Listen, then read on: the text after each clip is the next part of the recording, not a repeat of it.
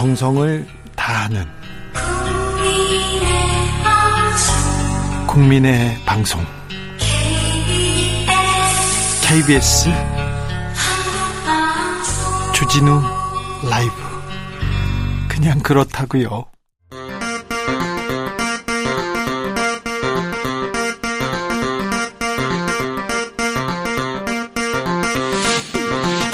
주진우 라이브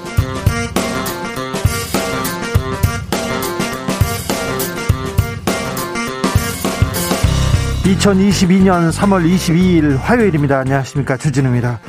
윤석열 당선인이 용산시대를 외치면서 청와대로 들어나, 들어가는 순간 불통의 시작이다. 강조했는데요. 하지만 문제는 안보 공백입니다.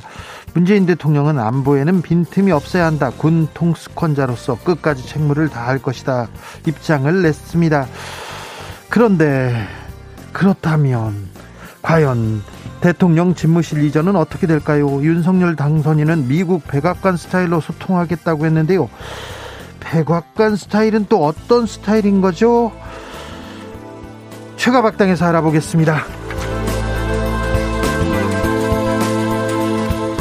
더불어민주당이 추경론이 빨리 하자 소상공인 지원 손실보상 의논하자 국민의힘에 제안했습니다. 윤석열 당선인도 추경 추진 공식적으로 언급했는데요. 윤석열 인수위 첫 과제 4월 추경 가능할까요? 주스에서 내용 전해드립니다. 러시아가 우크라이나를 침공한 지 벌써 한 달이 다 돼갑니다. 우크라이나 민간인 사망자는 900명을 넘어섰고요. 인구의 4분의 1, 천만 명 이상의 피난민들 발생했습니다.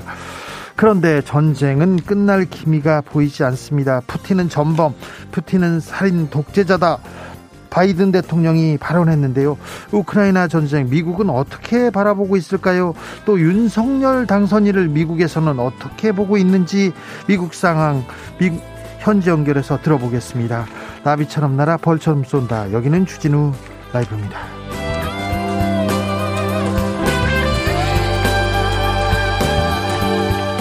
오늘도 자중차에 겸손하고 진정성 있게 여러분과 함께하겠습니다. 윤석열 당선인이 자영업자 지원을 위해서 추경하겠다 공식적으로 밝혔습니다. 민주당에서도 추경론이 빨리 하자 이렇게 제안한 상태입니다.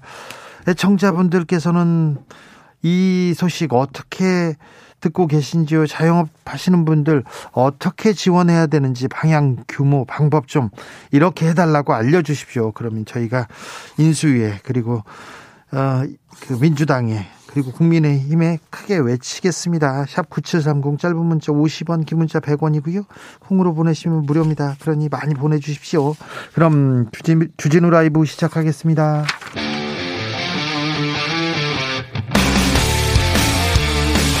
사보도 외길 인생 20년. 주 기자가 제일 싫어하는 것은?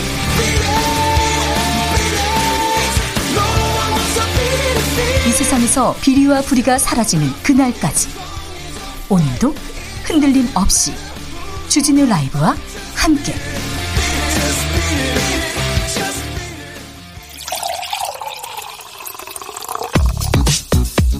진짜 중요한 뉴스만 쭉 뽑아냈습니다. 줄 라이브가 뽑은 뉴스.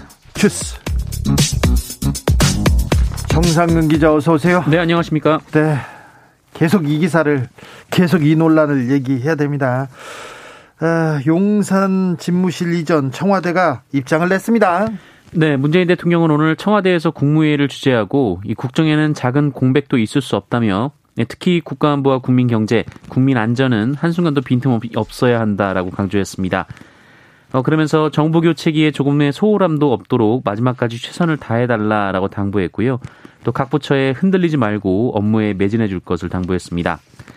어, 다만 안보와 경제, 안전은 정부 교체기에 현 정부와 차기 정부가 협력하면서 안정적으로 관리해야 할 과제이며 어, 정부 이양의 핵심 업무라면서 이 부분에 집중하면서 각급 단위에서 긴밀한 소통과 협의가 이뤄지길 기대한다며 원활한 인수인계를 당부하기도 했습니다. 안보 공백, 어 청와대 이전 어, 어려운 거 아니나 이렇게 얘기하는 사람들도 있으나 청와대에서는 용산 이전 자체를 반대하는 것은 아니라고 선을 그었습니다. 네, 박수영 국민소통수석은 오늘 아침 라디오 인터뷰에서 청와대가 용산 이전을 반대하는 것이 아니라며 청와대가 국민 곁으로 가겠다는 것은 잘 되길 소망한다는 뜻을 여러 차례 밝힌 바 있다라고 말했습니다. 어, 다만 안보 공백을 우려하는 것이라면서 이러한 부분에 머리를 맞대고 국민이 걱정하지 않게 하자는 것이다라고 설명했습니다. 언론에서는 신구 권력이 정면으로 충돌했다 이렇게 보도하더라고요. 네, 어, 김은혜 당선인 대변인은 관련해서 일할 수 있게 도와달라라며 이 기재부와 행안부와 절차를 상의했었는데 이 청와대에서 원하는 뜻이 무엇인지 인수위에 별도로 전달을 해주면 잘 수기해 보도록 하겠다라고 말했습니다.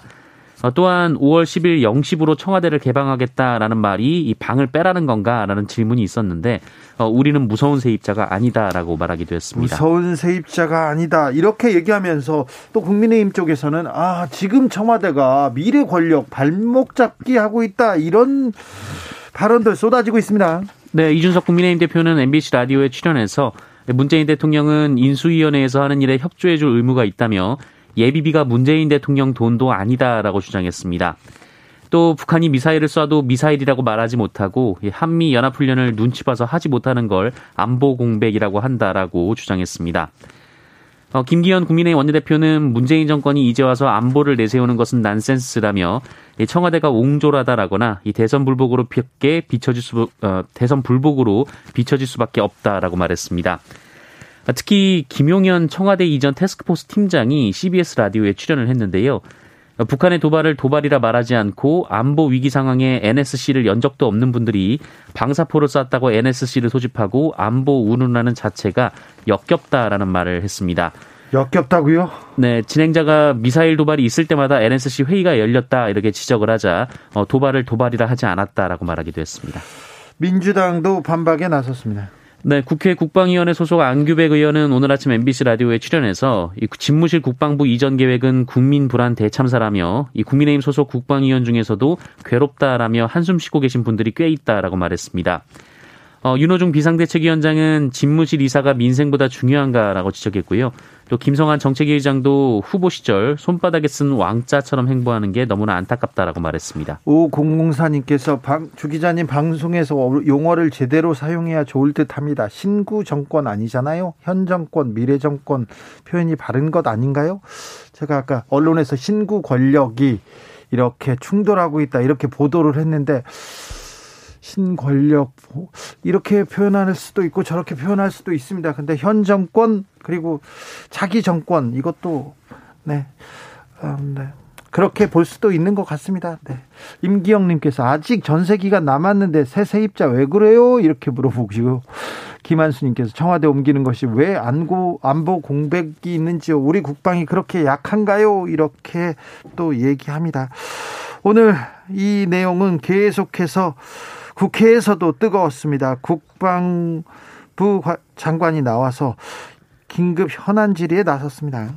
네, 서욱 국방부 장관은 오늘 국회 국방위원회에 출석해서 이 대통령 집무실 용산 이전 추진이 어, 너무 빠른 시간 내에 검토 없이 배치 조정되는 것에 대한 우려가 많다라는 입장을 밝혔습니다. 어, 그러면서 국방부와 군으로부터 충분한 의견 수렴이 있었다면 논란을 최소한 최소화할 수 있었다고 판단한다라고 말하기도 했습니다. 또한 문재인 대통령의 국군 통수권자 임무 수행 기간과 그 이후의 기간을 군은 명확히 구분해야 한다라고 말했고요. 어, 정권 이양기 안보 공백과 허점에 따른 국민 피해는 현재 지휘권을 갖고 계신 분이 책임을 진다라고 답했습니다. 네, 알겠어요. 네. 네. 아, 인수위 추산보다 지금 이사 비용이 더 늘어나고 있습니다.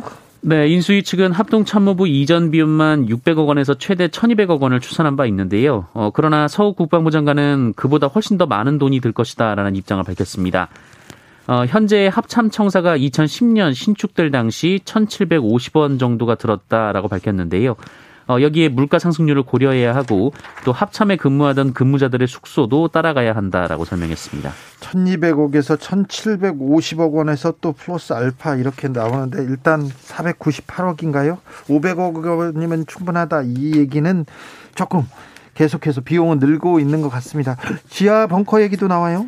네, 윤석열 당선인이 용산 이전 발표 기자회견 당시 이 조감도상 국방부 청사 앞 이곳저곳을 지시봉으로 가리키며 어, 여기는 지하 벙커가 있고 비상시엔 여기 밑에 통로가 있다라고 밝힌 바 있어 논란이 된 바 있습니다. 네. 오늘 국회에서 관련 질문이 나왔는데요. 이 더불어민주당 김민기 의원이 이 서욱 장관에게 용산 국방부 내에 지하 벙커가 있느냐라고 물은 건데요. 어, 윤석열 당선인을 겨냥한 질문으로 보입니다. 어, 이에 서욱 장관은 얘기를 안 했으면 좋겠다라며 그런 질문은 개별적으로 해주시거나 비공개로 해주셨으면 한다라고 밝혔습니다. 지금은 용산 이전 얘기가 계속 나오고 있는데 지금 민주당에서는 음, 이 문제는 국민 정서를 지금 거스르고 있고 안보 공백이 있다 이면서 이렇게 비판하는 입장입니다. 그런데 국민의힘에서는 이렇게 정권 음, 새로운 정권의 발목 잡기만 하고 나선 나서는 것이 이 앞으로 앞으로 향후에도 크게 어, 손해볼 거 없다고 생각하는 것 같아요. 그래서 총선 때까지, 총선 때까지 이 문제가 굉장히 좀 뜨거워질 가능성은 큽니다. 그런데, 아, 총선이 아니죠. 지방선거입니다. 네, 지방선거까지. 그런데, 아무튼 이거 말고 아까 추경 얘기도 했고요. 민생 현안, 이런 부분에 대해서 좀 민주당, 국민의힘, 그리고 인수위, 그리고 청와대, 아, 격렬한 토론 환영합니다. 이런 분야에서 좀 토론과 정책 싸움이 이루어지기를 좀 바래 보겠습니다. 그냥 그렇다고요. 코로나 상황 가볼까요? 네, 오늘 코로나19 신규 확진자 수는 35만 3,980명입니다. 어제에 비해서 다시 15만 명 정도 늘었는데요. 어, 일요일에 검사 건수가 줄었다가 어제 두 배 가까이 검사 건수가 늘어난 영향으로 보입니다.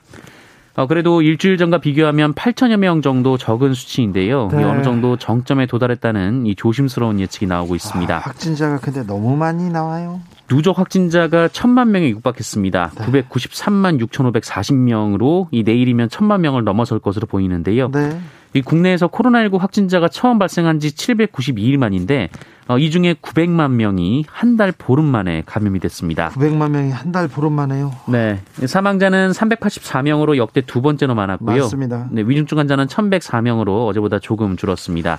어, 중증 병상 가동률은 67.8%, 준중증 병상 가동률은 67.3%입니다. 중증 정점을 지나간다 이런 얘기도 있으나 근데 스텔스 오미크론이 있어서 아직 모른다 이런 얘기도 또 나왔어요. 네, 이 지난달 말 10% 수준의 검출률을 보였던 이른바 스텔스 오미크론이 한 달 만에 41%까지 치솟았습니다. 어, 전파력이 기존 오미크론보다 30% 정도 강해서 정점 기간이 길어질 수 있다라는 전망이 나오고 있습니다. 그런데 전파는 굉장히 강한데 증상이 심하진 않죠? 네, 오미크론에 비해 증상이 심하진 않지만 다만 정점 구간이 길어질수록 위중증 환자도 늘어날 수밖에 없기 때문에 좀 우려가 되고 있습니다. 네. 어, 정부는 병상 효율화 대책을 추진하고 이 미국 머크사의 먹는 치료제 그 라게브리오를 긴급 승인하는 한편 이달 말부터 10만 명분을 도입할 계획입니다. 또 국산 1호 백신으로 불리는 그 SK 바이오사이언스의 코로나 백신 그 천만 회분에 대해서도 선구매 계약을 체결했습니다. 윤석열 당선인이 손실보상, 자영업자 손실보상에 대한 얘기를 했습니다. 네, 윤석열 당선인은 오늘 통이동 대통령직 인수위원회 사무실에서 첫 간사단 회의를 열고 코로나19로 인한 자영업자 소상공인의 빈곤 탈출 방안을 신속하게 수립해야 할 것을 지시하며 2차 추가 경정, 추가 경정 예산 편성 방침을 밝혔습니다. 윤석열 당선인은 작년부터 국민께 말씀드린 소상공인 자영업자 손실보상 방안에 대해 조금 구체적인 프로그램을 만들어 달라라고 주문했고요. 이 빠르면 현 정부에서 추경 요청할 수도 있고 현 정부가 안 들어주면 정부가 출범하면서 바로 준비된 추경안을 국회에 보내는 방안으로 할 것이다라고 말했습니다. 8848님께서 사업자 등록번호가 바뀔 수 있으니 빨리 좀 지급해 주세요 이렇게 얘기하셨습니다. 박성근님께서는 소상공인 지원 세금 낸 기준으로 보상해 주면 됩니다. 코로나 전 세금 낼 때 매출 기준으로 현재 매출하고 차액만큼 보상해 주면 간단히 해결됩니다. 이렇게 의견을 주셨습니다. 정부 부처의 업무 보고도 시작됐습니다. 네, 인수위는 오늘 국방부를 시작으로 정부 업무 보고를 받기 시작했습니다. 어, 인수위 측은 국방부 업무 보고 준비가 가장 빨리 됐을 뿐이고 우선순위가 특별히 정해진 것은 아니다라고 밝혔습니다. 한편 윤석열 당선인은 이날 회의에서 이 북한의 최근 방사포 발사 관련해서 9.19 남북 군사합의 위반이라며 안보 상황에 대해 빈틈없이 잘 챙겨달라라고 당부했는데요. 어, 그런데 이 서욱 국방부 장관이 북한 방사포는 9.19 군사합의 파기가 아니라면서 해상 완충구역 이북에서 발사됐다라고 설명했습니다. 네. 어, 그러자 윤석열 당선인 측은 북한 감싸기라며 반발했습니다. 아니, 군사합의 위반은 아니랍니다. 네, 아니래요. 네. 그럴 수도 있어요. 여기까지 다 할 수도 없잖아요. 괜찮습니다. 네. 군사합의 위반은 아니랍니다. 네. 국민의힘에서 지방선거 경선 룰을 놓고 지금 시끄러워지고 있습니다.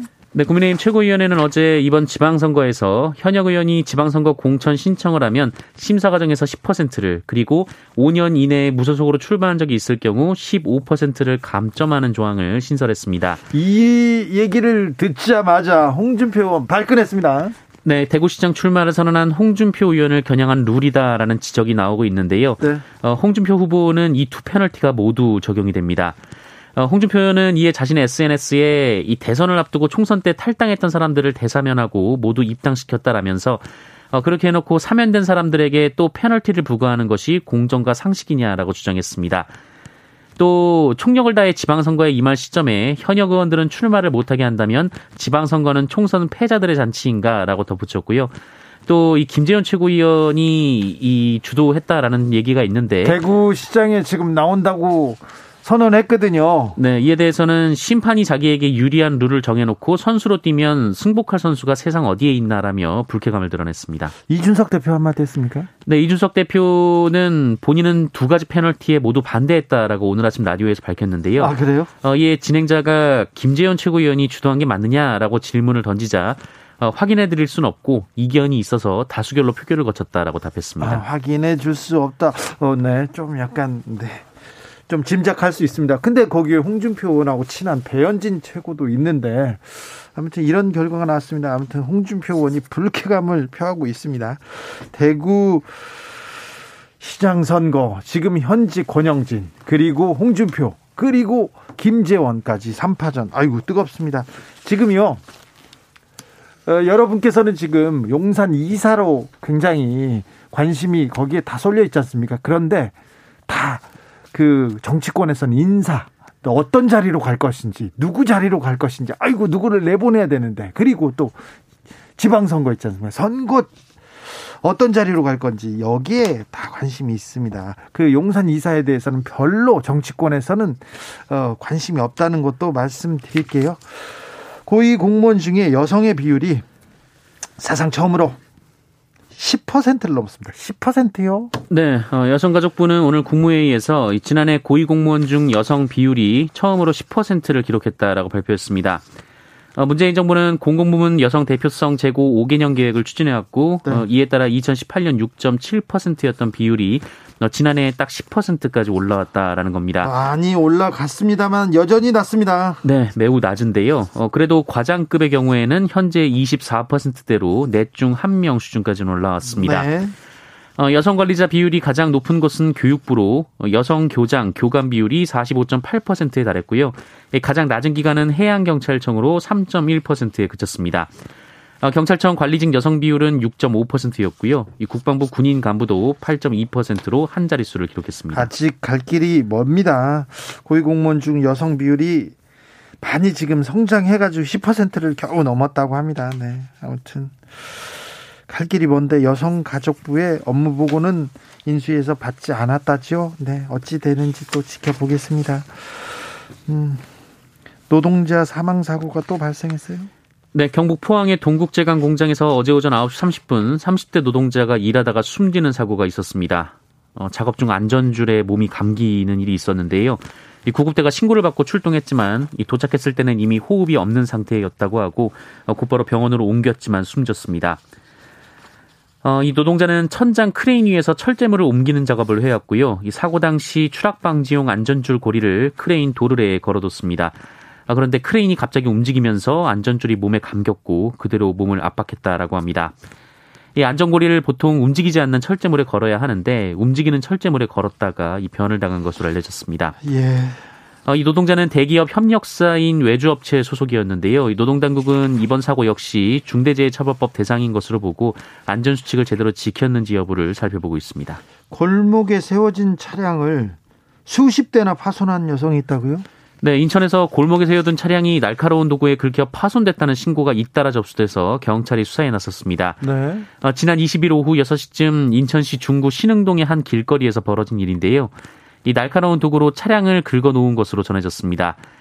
어, 경찰은 유사한 신고가 계속 이어지자 이 신흥동 일대를 중심으로 피해 상황을 조사했는데 어, 현재까지 무려 차량 29대가 파손된 것으로 확인됐습니다. 29대나요? 네, 피해 차량 대부분 그 문짝이나 팬더 부위 등이 날카로운 도구에 긁혀서 파손돼 있었습니다.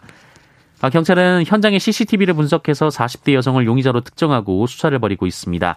어, 불상의 도구로 차량을 긁는 모습이 CCTV에 담겼다고 하고요. 어, 곧 출석 요구를 통보해서 정확한 범행 동기 등을 조사할 예정이라고 밝혔습니다. 요, 요새는 CCTV가 많고요. 차량마다 블랙박스가 있어가지고 남의 차 지나가다 긁거나 돌 던지거나 그러면 다 걸립니다. 다 잡힙니다. 왜 이런 일을 했는지 이해할 수는 없는데 어, 29대요? 아마 손해배상 청구가 엄청 날아들 텐데 후회하는 모습. 아니, 이런 일을 해놓고 나중에 후회하면 뭐합니까? 잡혀가지고. 이거 좀 문제가 큰데. 네. 어찌 지, 진행되는지, 어찌 처리했는지도 저희가 살펴보고 있겠습니다. 현역 군인이 우크라이나에 의용군으로 지원한 것 같다는 보도가 나왔어요? 네, 어, 휴가를 나온 해병대 병사가 우크라이나와 인접한 폴란드로 무단 출국한 사실이 확인돼서 관계기관이 조사하고 있습니다. 어, 해병 모 부대 소속의 병사인데요. 어제 인천국제공항을 통해서 폴란드 바르샤바로 향했다라고 합니다. 이 복무 중인 군인이 휴가 중에 해외 여행을 가려면 국외 여행 허가를 받아야 하는데요. 허가를 받지 않았기 때문에 어, 군무 이탈, 그 탈영에 해당합니다. 네. 어, 이 군인은 우크라이나 국제의용군에 지와 자원한다라고 밝힌 것으로 전해졌고요. 정부가 귀국을 설득했지만 여의치 않았던 것으로 전해졌습니다. 어, 외교 당국은 이 군인이 우크라이나 국경을 넘은 것으로 보고 폴란드와 공조하며 이를 확인하고 있습니다. 네. 안타깝네요. 왜 이런 결정을 했는지는 이해는 안 되지만 아무튼 아, 무사해야 될 텐데 그런 생각해 봅니다. 주스 정상근 기자 함께했습니다. 고맙습니다. 5767님 이전 비용이 문제가 아니고요. 서로 타협하고 의논하고 그 과정에서 국민에게 설명하는 설명해야 되는데 국민들 마음이 편안하지 않습니다. 이렇게. 네. 4651님 청와대를 새롭게 단장해서 소통할 수 있는 공간을 만들고 일부 장소만 국민에게 국민에게 개방하면 될 것 같은데요.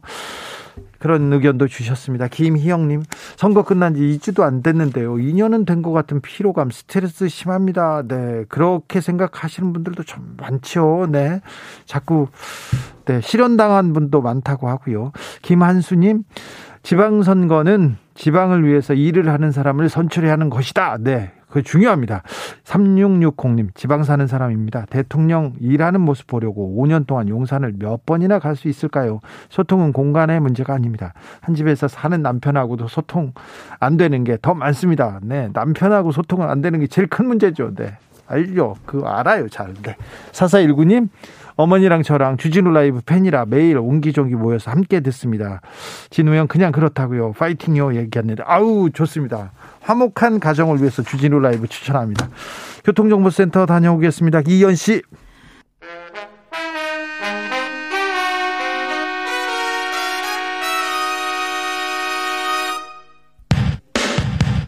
주진우 라이브 돌발 퀴즈. 오늘의 돌발 퀴즈는 객관식으로 준비했습니다. 문제를 잘 듣고 보기와 정답을 정확히 적어 보내주세요. 그림책 여름이 온다의 이수지 작가가 아동문학계 노벨상이라 불리는 이 상을 수상했습니다. 이 상은 동화 작가인 이 사람을 기리고자 만들어진 아동문학계 최고 권위의 상인데요. 한국 작가가 이 상을 받은 건 이번이 처음입니다. 19세기 덴마크 출신 동화 작가로 성냥팔이 소녀, 인어 공주, 벌거벗은 임금님 등 여러 작품을 쓴 이 사람. 동화의 아버지라고도 불리는 이 사람은 누구일까요? 보기 드릴게요. 1번 허영만, 2번 안데르센. 다시 한번 들려드릴게요. 1번 허영만, 2번 안데르센. 샵 9730 짧은 문자 50원 긴 문자는 100원입니다. 지금부터 정답 보내주시는 분들 중 추첨을 통해 햄버거 쿠폰 드리겠습니다. 주진우 라이브 돌발 퀴즈 내일 또 만나요.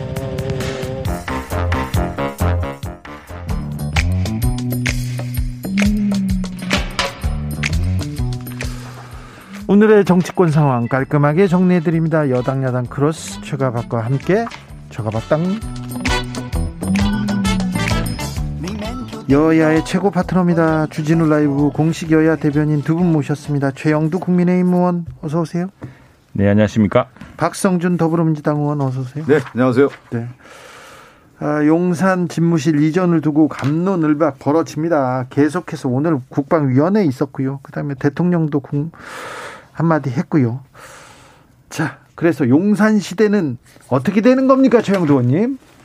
네, 그건 여러 결론을 내려서 이제 어, 청와대 시대를 끝내겠다. 청와대 네. 정부라는 것이 특히 이제 문재인 정부 때도 뭐 의도하지 않았겠지만은 너무 비대해서 사실 헌법의 권능을 초월할 정도로 절대적 어, 저항제의 문제점을 드러낸 것이라는 것이고 그것 때문에 이제 문재인 대통령도 광화문 시대로 나오겠다 했던 거 아니겠습니까? 근데 그게 그런 인식을 똑같이 했던 것이고 또 이제 청와대 여러 수석실도 많이 축소를 해서 작은 대통령실로 만들게 됐죠. 그리고 청와대는 국민에게 돌려주고 이제는 광화문으로 나오겠다 그랬는데 광화문이라는 게 보니까 어, 당선이 되기 전에는 알, 저, 알지 못했던 그래서 문재인 대통령도 이제 포기했던 그런 여러 문제가 있어서 그 와중에 이제 주한미군 이진도 완료되고 또 평시 전시 작전권 작전을 이제 통합하면서 어, 국방부 합참에 남태령 그 이전도 계획되어 있는 그런 마당에 용산이라는 곳을 이제 공원과 함께 시민을 마주 볼 수 있는 그런 장소로 선정하게 된 것 같습니다. 이게 이제 빨리 정해진 것은 어쨌거나 그 빨리 광화문 시대를 얘기했다. 하루도 청와대 있지 않겠다고 약속했던 것을 지키기 위해서라도 필요한 일이었고 또 50며칠간의 인수위 기간 동안에 제일 먼저 결정하지 않으면은 네. 이거 자체가 이제 사실상 뭐 굉장히 시간이 뒤로 늦어지거나 또는 뭐 그냥 말로만 그치거나 할 수 있었기 때문에 시급하게 결정했던 것 같습니다. 네. 근데 지금 생각보다 많은데 논란이 있는데 그 어떤 것은 좀 과장된 걱정이 있는 것 같고 어떤 것은 어 진짜 걱정하는 게 있다면은 협의를 해서 그 문제는 최소화해야겠죠. 네. 그러니까 이 문제의 핵심은 뭐냐면 합리적인 의사 결정이 있었느냐예요. 두 번째는 뭐냐면 국민의 여론 수렴이 있느냐. 이 두 가지가 빠졌기 때문에 논란이 되는 겁니다. 제가 이 인수위 과정을 좀 지켜보면서 제가 이제 역사를 좀 살펴봤어요. 세종대왕이 왜 업적을 많이 남겼고 그 평가를 받느냐. 그 원칙을 지켰다는 거예요. 두 가지 원칙이 뭐냐면 첫 번째는 국가 대사를 결정할 때 충분히 토론을 통해서 중론을 모았다는 거예요. 그러니까 오늘날로 얘기하면 수기 민주주의를 했다는 거고요. 두 번째는 인재를 등용할 때 출신 성분을 가리지 않고 능력에 따라 선발한 능력주의 중심으로 했다라는 겁니다. 근데 저는 첫 번째 문제인 것 같아요. 중론이라고 하는 부분, 토론이라고 하는 부분 다 빠져 있는 거예요. 그러다 보니까 이 문제가 3월 9일 날 대선이 치러지고 3월 10일 날 대통령 당선이 결정됐는데 5일 동안 무슨 일이 있었냐면 광화문 시대를 열겠다라고 하는 검토가 있다가 잘 안 되니까 갑자기 용산이 들고 나온 겁니다. 그 무슨 합리적 의사결정이 있었고 중론이 모아졌고 토론이 있었냐 이것이죠. 네. 그러니까 이렇게 논란이 되는 겁니다. 그러니까 각각 가장 중요한 국가 중대사를 얘기할 때 어느 날 갑자기 이 얘기를 했으니까 따르라. 그러니까 누가 따르겠습니까 지금 그것이 가장 큰 문제라는 것이죠. 최영두 의원님도 말씀했는데 이게 첫 번째로 정하지 않을 수 없었다 이런 얘기를 했습니다. 그런데 좀 내부에서 인수위 내부나 뭐 국힘 내부에서 속도 조절 좀 필요하다. 의견 좀 수렴하자. 이런 얘기도 있었을 있었, 겠죠 네? 있었겠고 있었을 텐데 이제 그걸 말하자면 낸 논란을 하는 건데 그 사실 논란에 대해서 당선인이 네. 이제 콜럼버스의 달걀처럼 또는 뭐 그로디우스의 매듭을 풀듯 딱 자르듯이 잘라서 결정한 건데 이제 결정을 다 검토를 했습니다. 그리고 네. 당선이 되고 보니까 청와대가 광화문 나올 수 없는 통신 제약을 하게 되면은 거기 뭐 당장 여러 문제가 생기지 않습니까? 네. 광화문이 바로 도심인데 네. 그런 것들을 해서 이제 그러면 다시 그냥 돌아갈 것이냐 돌아갈 것이 근데 마침 주한미군 기지 이전이 거의 완료되고 있고 지금 이거 저 안보 문제를 걱정을 많이 하는데 이것도 약간 좀 물다 검토를 한 겁니다. 왜냐하면은 네. 지금 이전 TF 있지 않습니까? 이전 청와대 이전 테스크포스 팀장이 합참 작전 본부장 출신입니다. 네. 합참작전본부장. 네. 우리 내부에서 저군 출신들이 많고요. 그래서 지금 이 두고나 옮겨가는 건물은 합참 건물이 아니고 국방부 건물로 들어가는 겁니다. 아시겠지만 군에도 이제 군령이 있고 군정이 있지 않습니까? 군령이라는 바로 작전을 하는 것이고 군정은 그걸 뒷받침하는 여러 가지 행정 업무 뭐 여러 가지 인사 업무 이런 걸 뒷받침하는 것이겠죠. 그래서 그 국방부 건물 새로 건물을 짓는 것도 아닙니다. 그리고 이게 이제 한미연합사라든가 이 합참이라든가 또 국방부 거기 있었던 이유는 원래 주한미군 기지 때문에 우리가 주한미군의 동맹 때문에 이제 있었던 것인데 다 이전되고 하면서 그 용산에 대해서는 서울시도 그렇고 국가적으로 새로운 어떤 용도 또 공원 이런 게 생각되고 있었고 그게 마침 그 국방부 건물이 있기 때문에 그렇죠. 또 합참도 전시작전권, 편시작전권이 이제 통합적으로 운영되기 위해서 남태령으로 이전해야 된다는 그런 계획이 있기 때문에 국방부를 결정한 문제는 좀 것입니다. 차후에 좀 얘기를 하겠고요. 이 문제는 민주주의의 기본 원리에 반하는 거예요. 왜 그러냐면 민주주의라고 하는 것은 국민의 참여를 통해서 대표를 뽑는 건데 대표는 뭐를 가지고 얘기를 하느냐면 정책과 공약을 통해 얘기를 하는 겁니다. 광화문 시대를 열겠다고 하지 않았습니까? 그러면 광화문 시대에 대한 검토가 잘못됐다고 하면은 추후에 이 문제가 있다고 하면 다시 국민에게 문의를 해야 되는 것이죠. 각 일방적으로 그 추진한다는 것 자체가 국민을 무시하는 처사다. 그리고 이 광화문 시대를 열겠다라고 하는 내용 중에 하나가 뭐냐면 소통의 시대를 열겠다라고 한 건데 지금 용산으로 이전하겠다라고 하는 것은 소통이 아니라 지금 불통하겠다라는 뜻으로 비춰지고 있다는 거죠. 누구에게 지금 국민에게 뜻을 물어봤습니까? 그리고 이제 국가 안보에 대한 얘기를 했는데 국가 안보를 결정할 때 그러면 당사자 누구하고 협의를 했습니까? 청와대 경호처, 국방부, 합참 모여서 한번 회의를 했나요? 회의도 안한 가운데에서 자, 이 문제를 결정했다라고 하는 것 자체가 가장 큰 문제 아니겠습니까? 안보 공백, 공백 절대 없다고 자신하더라고요. 지금 안보 공백을 말하는 청와대가 역겹다고도 했는데 아무튼 안보 공백을 겁, 걱정하, 겁, 걱정하는 그 전직 군인들이 어, 참모총장들이 막 성명을 내기도 했습니다. 그런데요, 합참이었죠. 예, 예. 합참이었죠.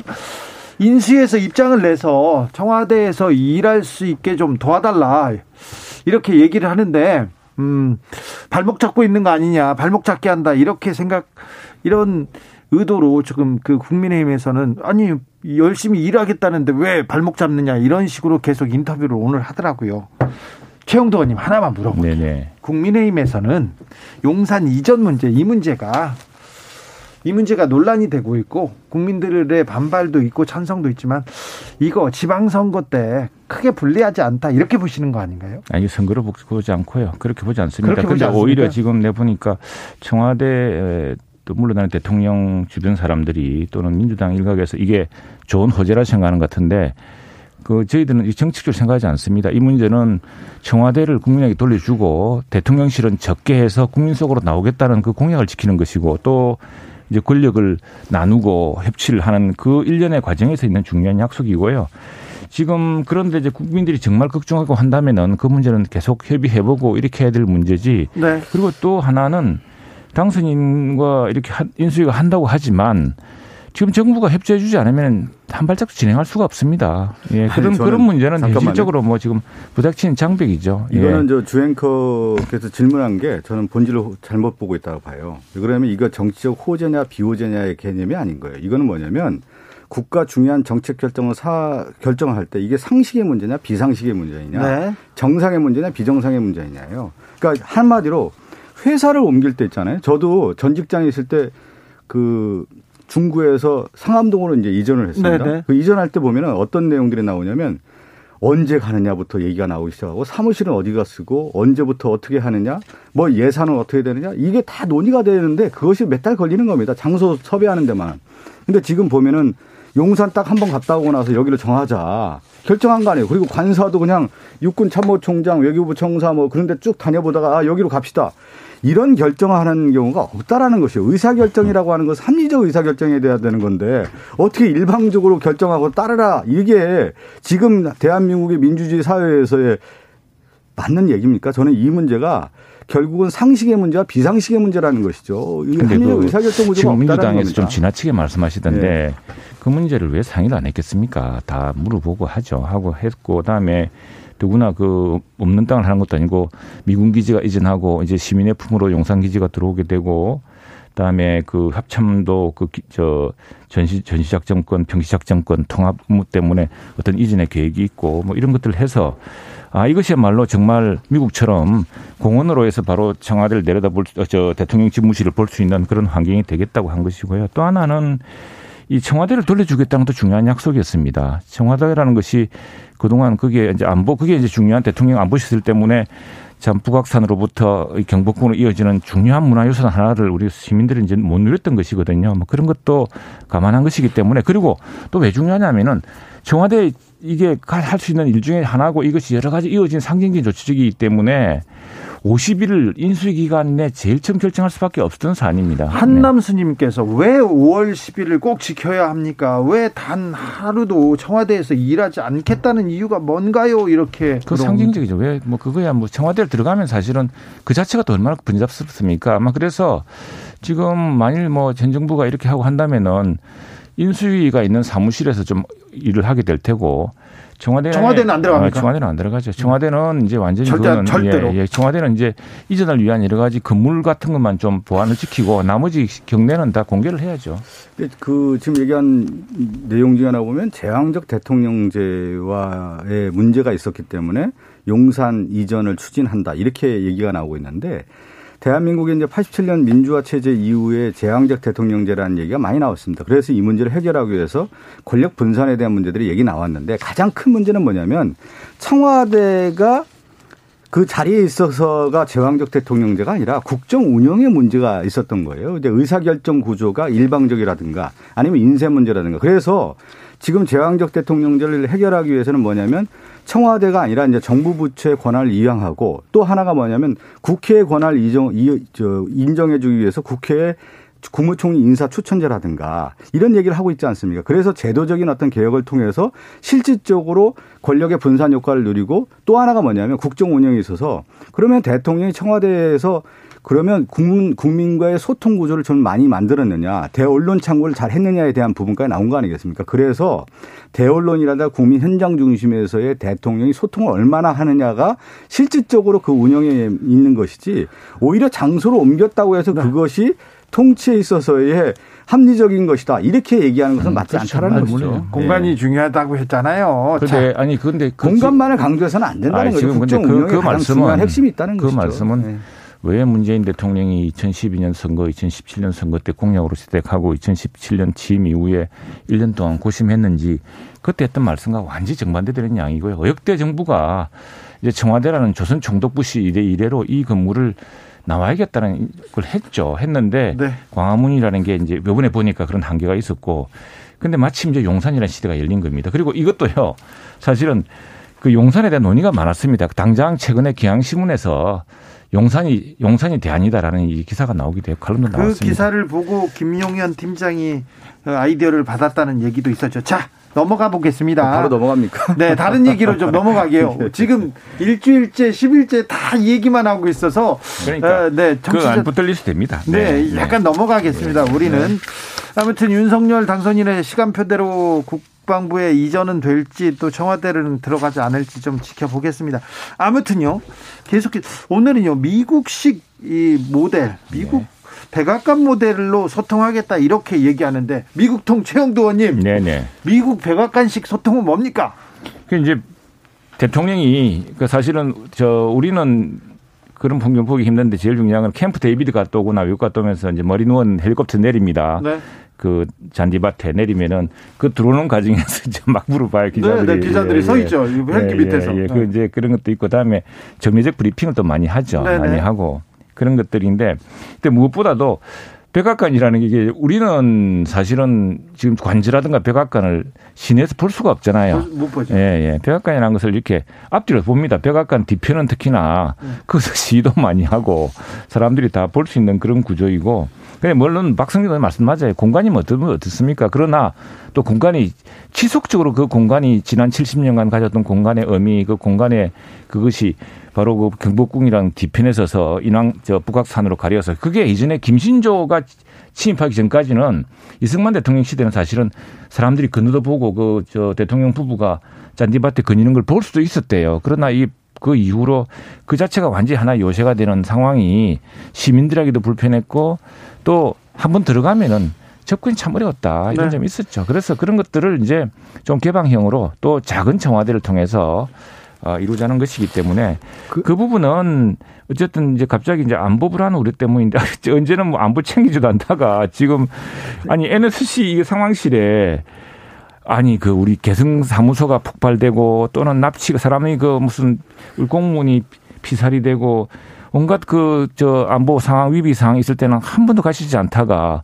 이 문제 해결 어떻게 가신 것도 참 난감하고 그 안보 문제는 아무튼 그 철치 생기고 있습니다. 잠깐 미국 뭐. 정치를 물어봐서 제가 이제 한국 정치와 미국 정치를 좀 비교해서 설명을 저는 가장 중요한 게 대통령의 국정 운영에 대한 철학이 어떤 거냐에 대한 부분을 좀 짚고 싶은데요.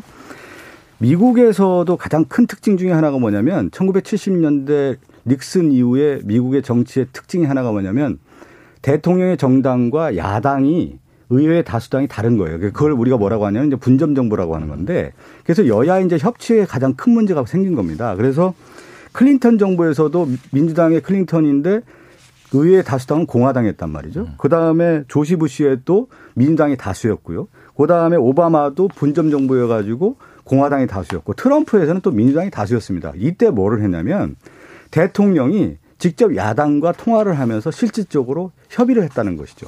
그러면서 사실은 이제 통치와 협치에 관련된 부분이 있었다는 거. 저는 맞습니다. 네. 윤석열 당선이 그런 역할을 해야 된다라고 하는 맞습니다. 생각을 좀 갖고 예. 있고요. 또 하나 가지 예를 음. 들면 우리나라가 1988년도에 총선 끝난 이후에 여소야대가 있었어요. 네. 여소야대에 한 2년 동안 협치가 이루어졌는데 그때 누가 등장하냐면 원내 총무가 어, 평민당의 김원기, 그 다음에 음, 통일민당의 네. 최홍우, 그 다음에 자민련인가 신민주공화당의 김용채. 그런데 여기에 또 야, 여당에는 걸출한 인물이 하나 있어요. 김윤환이라고 하는 분이 등장해서 여야의 협치 구조를 만든 겁니다. 그래서 뭐냐면 저는 인수위에 뛰어난 분들이 있다고 하면은 이 구조를 만들어야 되죠. 만약에 용산으로 가고 싶다고 하면은 충분하게 여당에도 와서 지금 민주당에서 와서 설명도 하고 또 하나는 뭐냐면 청와대 가서 설명도 하고 국방부에도 설명도 하고 협참도 설명하는 과정들이 있었다고 하면 저는 이렇게까지 오지 않았다. 네. 그러니까 그, 제가 얘기하는 것은 뭐냐면 예. 당선인이라든가 거기에 있는 장조원 비서실장이 충분히 만나서 얘기할 수 있는 거 아니에요.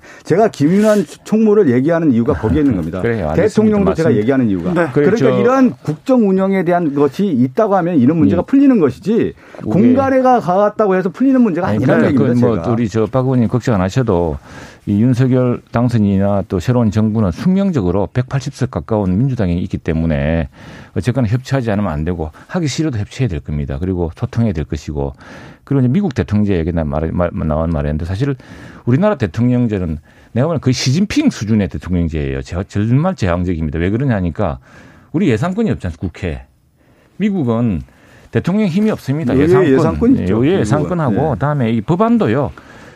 의회가 다 지기 때문에 의회가 스톱 다 시킬 수 있습니다. 그것이 반드시 이제 민주당, 다수당, 소수당 그 정부가 서로 분점되는 그런 형태가 아니더라도 절대적으로 의회가 걸리기 세거든요. 근데 우리는 이제 무슨 감사원도 대통령, 예산권도 정부 뭐 다 있어가 사실은 또 정부가 또 법안도 내니까 근데 그런 것들을 이제 실질적으로 제도적으로 네. 개선해야겠죠. 알겠습니다. 네. 김세원님께서 기자회견 그리고 인터뷰도 미국처럼 이렇게 자유롭게 가능한가요? 물어봤는데 그렇게 되길 좀 바라봅니다. 그래야죠. 예. 그리고 아까 개성공단 폭파나 음. 예. 그리고 또 미사일 발사했을 때마다 NSC 소집해가지고 회의는 열었습니다.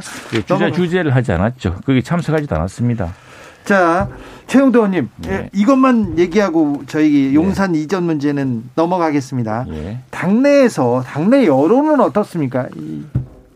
그 당내 여론도 뭐 아마도 그 처음에 좀 약간 아니 그 그렇게 서둘 일인가라는 의견이 있었겠죠. 있었는데 설명을 듣고 보니까 이게 이제 어, 합참으로 가는 게 아니고 국방부로 들어가는 겁니다. 네. 그러니까 아, 아까 얘기했지만 군령과 군정이라고 있지 않습니까? 네. 그리고 또 이게 상당히 장, 그, 나름대로 정밀하게 검토된 사안이고 이제 무슨 공론화 과정이 없다고 하는데 그것도 뭐 반 따져보면 또 그런 문제도 아니고요. 그래서 네. 지금 상당히 이 문제에 대해서 이해도가 높아가는데 근데 문제는 어, 민주당하고 청와대가 저렇게 정책을 하고 한다면은 우리는 네. 어쩔 수가 없죠. 아니, 민주당과 네. 청와대 떠넘기면 안 돼요. 이것은 국민의 눈높이에서 바라보라는 문제예요. 국민의 제가 얘기한 거 아닙니까? 상식과 비상식의 문제인데 어, 누가 이 회사를 저는 최영두 의원님이 오랫동안 언론사 다녔잖아요. 저는 방송사 오래 다녔는데 이런 의사결정을 누가 혼자 딱 결정해서 따르라고 하면 누가 따릅니까 요즘에 그렇지 않다라는 거예요. 이 문제가 거기에 있다는 거예요. 그래서 국민들이 바라볼 때왜왜 이런 결정을 했지? 의아해하는 겁니다. 설득이 안 되고 있다라는 것이죠. 그 부분이 가장 핵심이라는 것을 왜 자꾸 다른 쪽으로 왜 또 공을 더 넘깁니까? 아니, 근데 네. 국내 거대 언론사는 회장이 절로 가자 그러면 다 가는 거 아닙니까? 아니, 우리 좀 않죠. 당황스러워요. 왜냐하면 민주당하고 청와대, 역대 청와대가 이런 논의에 굉장히 적극적이었는데 갑자기 말을 바꾸니까 좀 당황스럽습니다. 추경 얘기를 조금만 해보겠습니다. 예. 민주당에서 자 소상공인 손실보상을 위해서 추경 빨리 이루어져야 된다고 국민의힘에 빨리 못 만나자 우리 회의하자 이렇게 했습니다. 그리고 예. 지금 어, 윤석열 당선인도 추경 얘기를 꺼냈습니다. 네, 이건 네. 잘 되는 겁니까 예, 그러면? 그건 뭐 당연히 해야 되고 저도 뭐 얘기이지만 이거 계속 주장했던 이야기고 네. 지금 추경 재원을 어떻게 마련할 것인가에 대한 구체적인 협의에 들어가야 됩니다. 네. 네. 뭐 지금 다 우리 윤호중 비대위원장이 먼저 가장 중요하게 여기는 게 지금 추경 통해서 소형 소상공인 자영업자가 우선인데 네. 오히려 지금 용산 이전의 문제가 우선순위가 되다 보니까 그러면 윤석열 당선이 그동안 대통령 선거 과정에서 했던 얘기가 우선순위에 밀리는 거냐 그런 얘기를 하는 거 아니겠습니까? 그래서 빨리 저는 어, 인수위에서 그 정책의 우선순위를 정했으면 좋겠어요. 음, 그, 그 네. 문제는 이제, 이제 끝났 네. 사실은 끝났습니다. 그 문제는 우리가 일단 일정을 밝혔고 네. 뭐 실질적으로 만일 청와대가 한다면 늦출 수밖에 없는 게 될 거고요. 지금 당장 협의해야 될 문제는 추경하고 이제 다음으로 바로 넘어가야 됩니다. 그렇죠. 네, 정책에 대해서도 얘기하겠죠. 네, 네. 자, 민주당은 어떻습니까? 민주당 지방선거 쇄신 반성하고 지금 지방선거 잘 준비하고 있습니까? 민당 지금 모든 이제 정당은 대선 패배 후에 상당히 혼란과 어려움을 겪게 돼 있죠. 네. 왜 그러냐면 책임론도 분명히 있는 거고요. 거기에 따라서 뭐냐면 아, 반성과 성찰이라고 하는 부분을 이제 짚고 넘어가야 되는 거고 거기에 더 넘어서 변화와 혁신과 쇄신을 통해서 해야 되는 건데 가장 또 시험대가 뭐냐면 6월 1일 있는 지방선거입니다. 지방선거라는 것은 지방 정부뿐만 아니라 민주당이 다음 갈 수 있는 토대를 마련하는 거기 때문에 매우 중요합니다. 매우 중요한 선거인데 특별히 민주당한테 아, 지금 역대 이제 대통령 선거 이후에 첫 선거는 집권 여당에게 이제 힘을 실어주는 선거였습니다. 네. 그것이 이번에도 이제 맞을지는 모르겠는데 어, 그렇게 안 되기 위해서 우리가 최선의 노력을 다 해야 되는 거고 어, 또 지방선거에서 가장 중요한 것은 인물 아니겠습니까? 대통령 선거도 인물이겠지만 이제 서울시장 또 경기지사 또 각 그 지방자치단체장을 누구를 어, 내세워서 어, 선거 경쟁을 하냐에 따라서 판도가 좀 바뀔 거라고 봅니다. 민주당한테 조언 좀 해주세요, 최영도 의원님. 예, 우리가 이제 그때 대선을 크게 패가 해가지고 그때마다 어, 좀 강경 투쟁을 했습니다. 그것이 이제 당의 구심력을 다시 회복하는 방식으로 했는데, 예, 근데 DJP 연합에 처음으로 패했을 때 네. 그때 한나라당 그때 우리 어석이 좀 있, 꽤 있었거든요. 네. 이제 뭐 JP 인준을 우리가 뭐 거의 100일인가 뭐 몇 개월 그렇죠. 끌었습니다. 네. 예, 그게 이제 당시로서 야당으로서 잘하는 것인 줄 알았는데 음. 결과적으로 그 다음 선거도 패했고 우리 내부의 핵심도 많이 부족했다 이런 생각이 들어서 그건 뭐 민주당이 잘 하실 거로 생각합니다. 그래요? 예, 예. 그러니까 저는 또 이번 이제 그 대통령 당선인이 이제 첫 내각 구성할 때 총리라든가 이제 장관을 얼만큼 음. 통합적으로 비춰줄 수 그렇죠. 있느냐 또 예. 국민에게 얼만큼 다가갈 만사죠. 수 있느냐 인사가 만사 아니겠습니까? 예. 그 그것이 또 매우 중요하겠죠. 그리고 그 대신 우리는 또 민주당 입장에서는 어, 지금 민생 문제라든가 쌓여 있는 어떤 개혁 과제들을 실천하면서 만들어 가면서 6월 1일 지방선거를 잘 준비해야 된다는 말씀드립니다. 인수위 구성을 보면 네. 차기 내각 그리고 차기 정권이 어떤 사람 중심으로 굴러갈 건지 대충 짐작할 수 있지 않습니까? 그 일부는 진작할 테고 이제 뭐 하겠지만 그러나 그게 다 그 순서대로 될 왜냐하면은 우선 이 청문회 대부분 장관 청문회 해야 되고 총리도 청문회를 해야 되기 때문에 또 민주당 이제 180석 민주당의 의사도 굉장히 중요하거든요. 그런 것도 살펴봐야 되기 때문에 일단은 저는 그게 꼭 당장 이번 개- 그 조각에서 들어간다기보다는 이 정부의 큰 정책들을 어떻게 만드는가에 크게 기하는 사람들이기 때문에 그게 바- 반드시 첫 조각 대상자냐 하고는 좀 다른 문제라 생각합니다. 아무튼 인수위 구성 보시면서 네. 어, 크게 걱정하, 걱정하지는 않아도 됩니까? 네, 나름대로 저 경험이 있고 또 이 빨리 그 현재의 문제점을 정리해서 새로운 정부가 출범할 수 있도록 도와주는 사람들이기 때문에 예, 그 중에 다 숙련된 사람들이고 지금 특별히 인수위원 중에 대개는 인수위원 중에도 막 말이 많았습니다 옛날에는. 네. 아직은 말이 없지 않습니까? 아니, 지금도 말은 좀 누가 있어요. 누가 있습니까? 김태효 인수위원 아, 이 김태현 수위는 스카고 박사 출신이고 그 유명한 그 우리 매, 매번 누굽니까 강대국 정치에 나오는 그분 수제자인데 그런 분들 지금 우크라이나 누구를 뭐 제가 평하기는 어려워도 네. 저뭐 지금 인수위 나가는데 뭐 이렇다 저렇다 얘기하는 것은 뭐 인물을 일을 잘못됐다 뭐 잘했다 그렇게 평하는 것보다는 전체적인 인수위 구성을 봤을 때 어, 몇 가지 좀 부족한 점은 있어요. 그래도 이제 첫, 저, 어, 지금 첫 인수이기 때문에 저는 잘 하기를 좀 기원하겠고요. 그것이 어, 국가의 어떤 큰 청사진을 제시하는 데서의 역할을 좀 톡톡히 해줬으면 좋겠다. 아, 그런데 어, 윤석열 당선인과 지금 인수의 모습은 강한 모습으로 좀 가려고 하는 것 같아요. 그러니까 역사가 주는 원칙 중에 하나가 뭐냐면 강자가 되기 전에 현자가 되라는 얘기거든요. 근데 강한 이미지로만 가서는 부러진다. 그래서 현명한 정책을 통해서 갔으면 좋겠다. 그게 저는 첫 번째 바로미터가 용산 어, 청와대 이전 문제라고 봅니다. 강하, 강한 리더십만 발휘하는 게 최선은 아니다는 것이죠.